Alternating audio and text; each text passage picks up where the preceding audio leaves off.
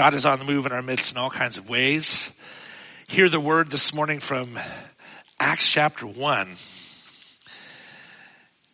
In my former book, Theophilus, I wrote about all that Jesus began to do and to teach until the day he was taken up to, taken up to heaven after giving instructions through the Holy Spirit to the apostles he had chosen.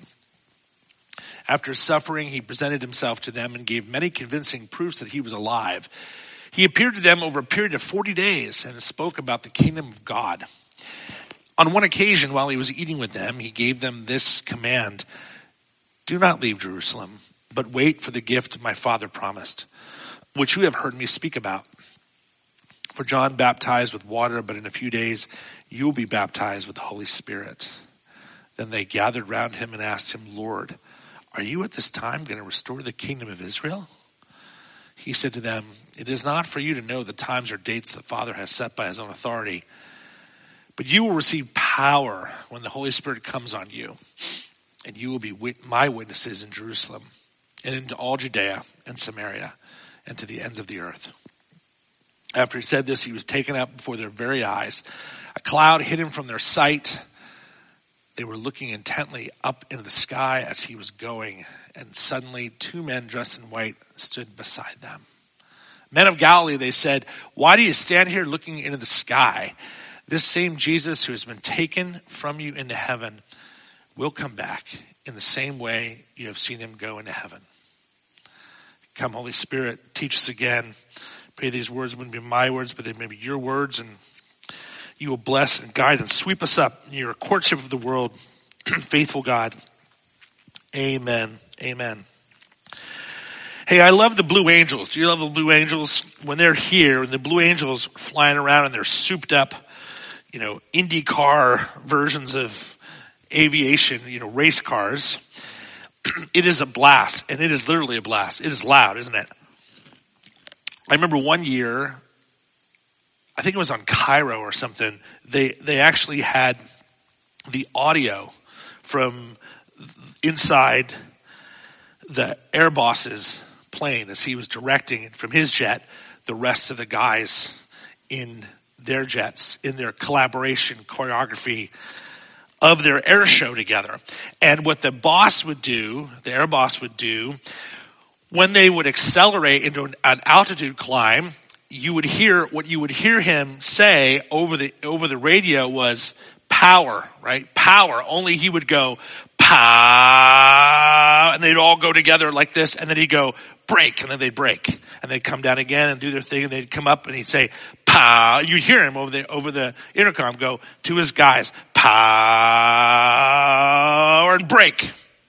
And there was this amazing choreography of power and um, kind of an aerial dance with these world class jets going hundreds of miles an hour. And it was all about listening to the boss and doing what he said when he said it. And these guys, when they prep, it's not just guys now. I think there's a, a, at least one woman involved in the in the Blue Angels now as well. But they would sit in a room and they rehearse. They go through all their moves, you know, in their minds mentally before they go out there. But I love that image of power and they just go. Well, then the early church had its power and it is a power, but it's not necessarily like we think. Stay tuned for that. Our passage, though, begins before we soar in the church. We hear about a guy who Luke calls Theophilus. Is a real guy, and there's different theories about who he is. But we get an early clue about the power of God and what God's power is all about just in this guy's name. Because the name Theophilus, the name you hear at the beginning of this passage, the name means dear to God. It means dear to God. We could say in a way that the whole gospel is summed up in this guy's name. The whole mission summed up in the name of the guy that Luke, the writer of the Gospel of Luke and the writer of Acts, addresses Acts to. Theophilus, dear to God, Theo, Phileo, dear to God, friend of God, dear to God. All humanity is dear to God. You are dear to God. That's why the church exists. That's why our Heavenly Father sent His Son Jesus in the power of the Holy Spirit to save us. Do you know that? Do you know to your core how dear you are to God? You and I, we are Theophiluses. We matter. And we're here to tell others the same. And our lives, our missions of our lives are about living toward the world in that dearness that God has toward us and in God's seeing the world as dear to Him. Verse 3 tells us also more about the power. So it's a power that moves toward love. And it's also a power that moves towards suffering. Verse 3a, after suffering, he presented them, he presented himself, this is talking about Jesus, he presented himself to them. It's easy to skip over that, but there is a love that is where this power goes is toward love and holding people dear through suffering to get there. It's a suffering love. Again, now we're already getting a clue as the church gets launched out in power, that this power is going to operate a little differently. This dunamis, not a jet engine, cool and awesome as that is, but it's the Holy Spirit's engine that propels us to sacrificial love, suffering love in the way Jesus did. Now there's only one Jesus, only one Messiah who atoned for the world's sins, but we're called to follow him. And we're promised in following him that in the victory of his suffering, we too have victory. But he says in 3a, Luke tells us in verse 3, after his, Jesus' suffering, he presented himself to them and gave many convincing proofs that he is alive. So this power of love moves toward God's people, toward people who are dear to God through suffering with life on the other side. That's a big clue right away of how this power operates. After dying to hold us dear, he lived to hold us near. After dying to hold us dear, he lives to hold us near. Whatever pain or struggle you're in, whatever hardship you're in right now, and some of you are fighting battles that you share, some probably holding them close and maybe not sharing them with many, be assured that Jesus' pain and struggle sweeps yours up as well, sweeps yours up and holds it, includes it, says he was pierced for our transgressions, he bore our iniquities, and he came out on the other side. So to include you, to hold you dear, he went to hell and back, died, rose again, and now lives. He lives for you, for me, on the other side of suffering and pain. And that means we can too. And that promise can break into the now. Have you seen it? I heard about it yesterday. We were spending time with some dear family members who had just, they, they retired. They were missionaries in Asia for years. And this couple is now retired, but the man still speaks the language he spoke over there. And he does language work here in the Northwest. And he flies back and forth to Asia sometimes where he, to where he used to work. He was actually imprisoned over there for a time as well. Well, he told us a story. We had lunch with him yesterday. These, uh, my wife's brother's wife's parents. Anyway, they're great. They just came back. He just came back from Asia where he was visiting the people in the setting he used to serve. Is Jesus still alive? Yes. We heard about it yesterday. Does Jesus still come through suffering? Yes. We heard about it yesterday. My brother's father-in-law, the retired missionary, told us one day when he was in Asia last couple weeks, he heard about a man who was known in his village or town to be extremely angry and even violent. And the people in the local town in this part of this Asian community, they didn't know what to do with this guy. He was so violent and dangerous. And it came up to the authorities, and it came to the point where they were even considering executing the guy. The local authorities were because he was so difficult, they didn't know how to handle him. But then some Christians in a nearby town got involved.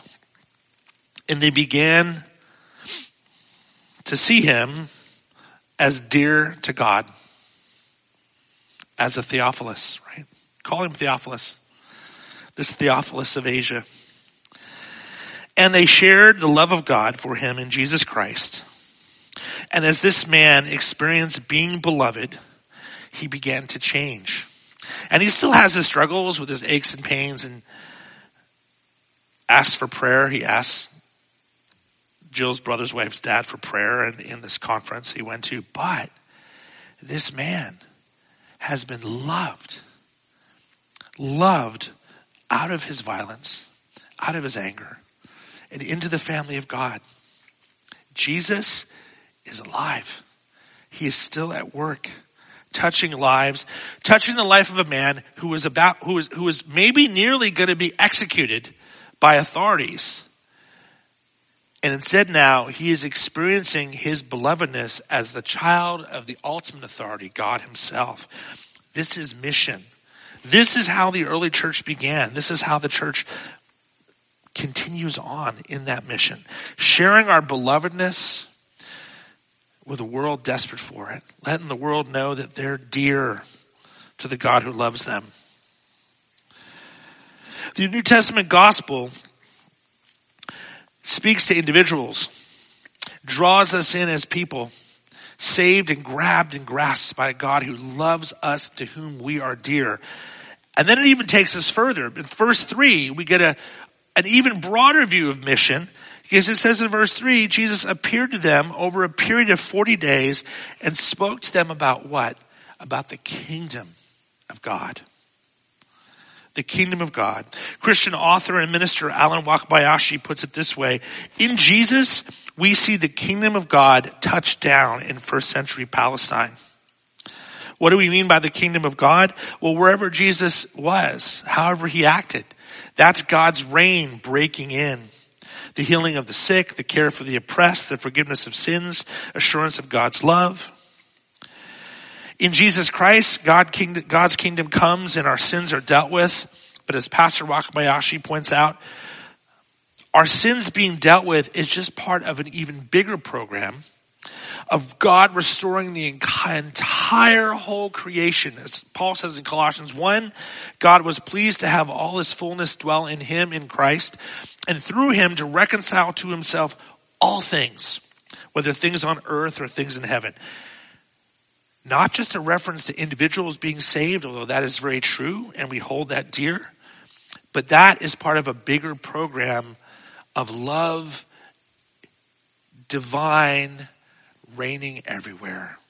When divine love reigns, when forgiveness reigns, when people are fed, when the bullied are stood up for, in those places, the kingdom breaks in. It'll never be completely here until Jesus comes again. But we as people grasped and gripped and pulled in and loved and endeared by God, we can set up little outposts of it, little previews of it as a sign that God came to fix it all, fix everything. And while that will never be completed this side of heaven, there will be signs of what's coming everywhere as we are obedient to Him. This is mission. This is what kingdom is code for. The rule of God breaking in. This is what Jesus talks to disciples about. As they experience interpersonal interaction and connection with Him, He also proclaims an even, even bigger program. Our coming to God as individuals is part of His bigger program to save the world.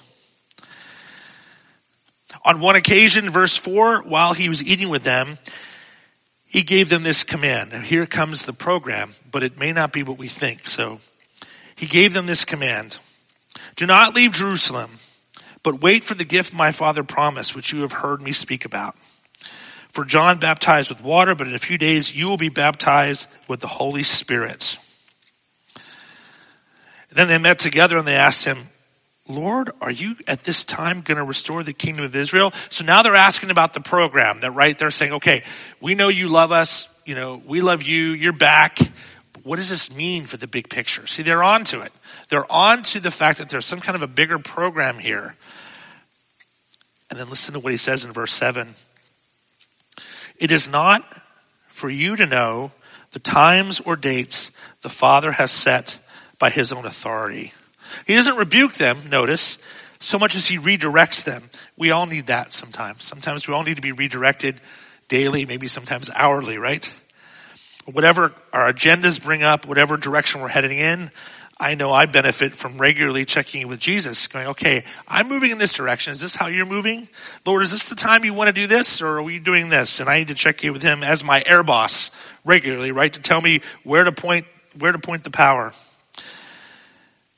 Cause listen, verse eight, he says, but you will receive power. Now, at this point, as they're listening, they, they've got to be going, okay, here comes the power. Maybe he's going to restore Israel now. Maybe we're going to get back on top against Rome. Here comes the victory. Here comes success. Here we go. But you will receive power when the Holy Spirit comes on you. And you will be my witnesses in Jerusalem and in all Judea and Samaria and to the ends of the earth. Here's the program. Here's the big picture. We are loved and held and endeared, brought in as his dear ones to be sent to proclaim everywhere. Rather than solidifying political power, as the disciples were wanting him to do, is this the time you're going to restore Israel? Rather than even establishing what for them would be successful, right? Are you guys, are you going to give us a, you know, a spot to reign from? Are you going to put us on top? Are you going to make us raging successes? Are you going to, you know, give us prosperity? No, Jesus says, you will receive power when the Holy Spirit comes on you and you will be my witnesses. You will be my witnesses. And then he says, in all Judea, in Jerusalem, in all Judea and Samaria until the very ends of the earth. Here we have a radiating gospel of grace. Unstoppable, pushed out. This is the program. This is where the power goes. It goes outward beyond the borders. It knows no borders. Notice, isn't it interesting? They want to focus on Israel's future and he directs them to the world's future. In Jesus' future, the entire world is going to hear about him. And that includes the Jewish people, but it also includes the Samaritans who they hated. And it also includes witness that spans the worldwide globe. This is the bigness of the heart of God. As we find out from Theophilus, from the first name meaning dear to God, we then move in the space of a few verses to find out the whole world is a Theophilus. The whole world is dear to him. And that's the program that the power pushes us out on.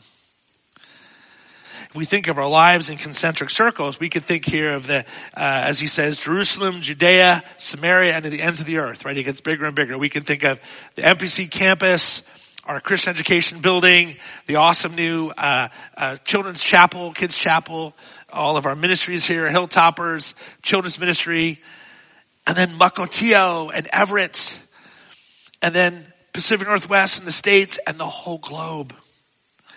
Or if you just think of your own life as concentric circles, your family, your neighborhood, your friends, your workmates, and then people you see wherever you go. And maybe some of us will be called to go out and about beyond either short term or long term.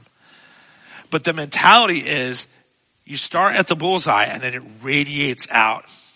The dear to Godness that is in Theophilus' name cannot be contained. It cannot be contained, and that is the program. That is the power. It goes up and expands out. And it can't be stopped, but it starts with individual people and then radiates. We always say, whether we get one kid or five kids or 25 kids or 205 kids in our ministry over here, we're going to love each one of them and cherish each one. And that's true for everybody in our church. Everyone is a Theophilus, dear to God. But as we live into that, God is going to push us out. And as we live in our bullseye, wherever we live, in our homes and our families, that is where it starts. And then as we move through our day in the Spirit, God will push us out and expand out His reach through us. This is mission. This is the heart of God. And we have to look at the Samaritans because the Samaritans were people that were looked down upon by the Jews. They were considered half breeds. And who in your life, we have to ask, as this is included, who have you given up on? Who do you think, no way, not going there?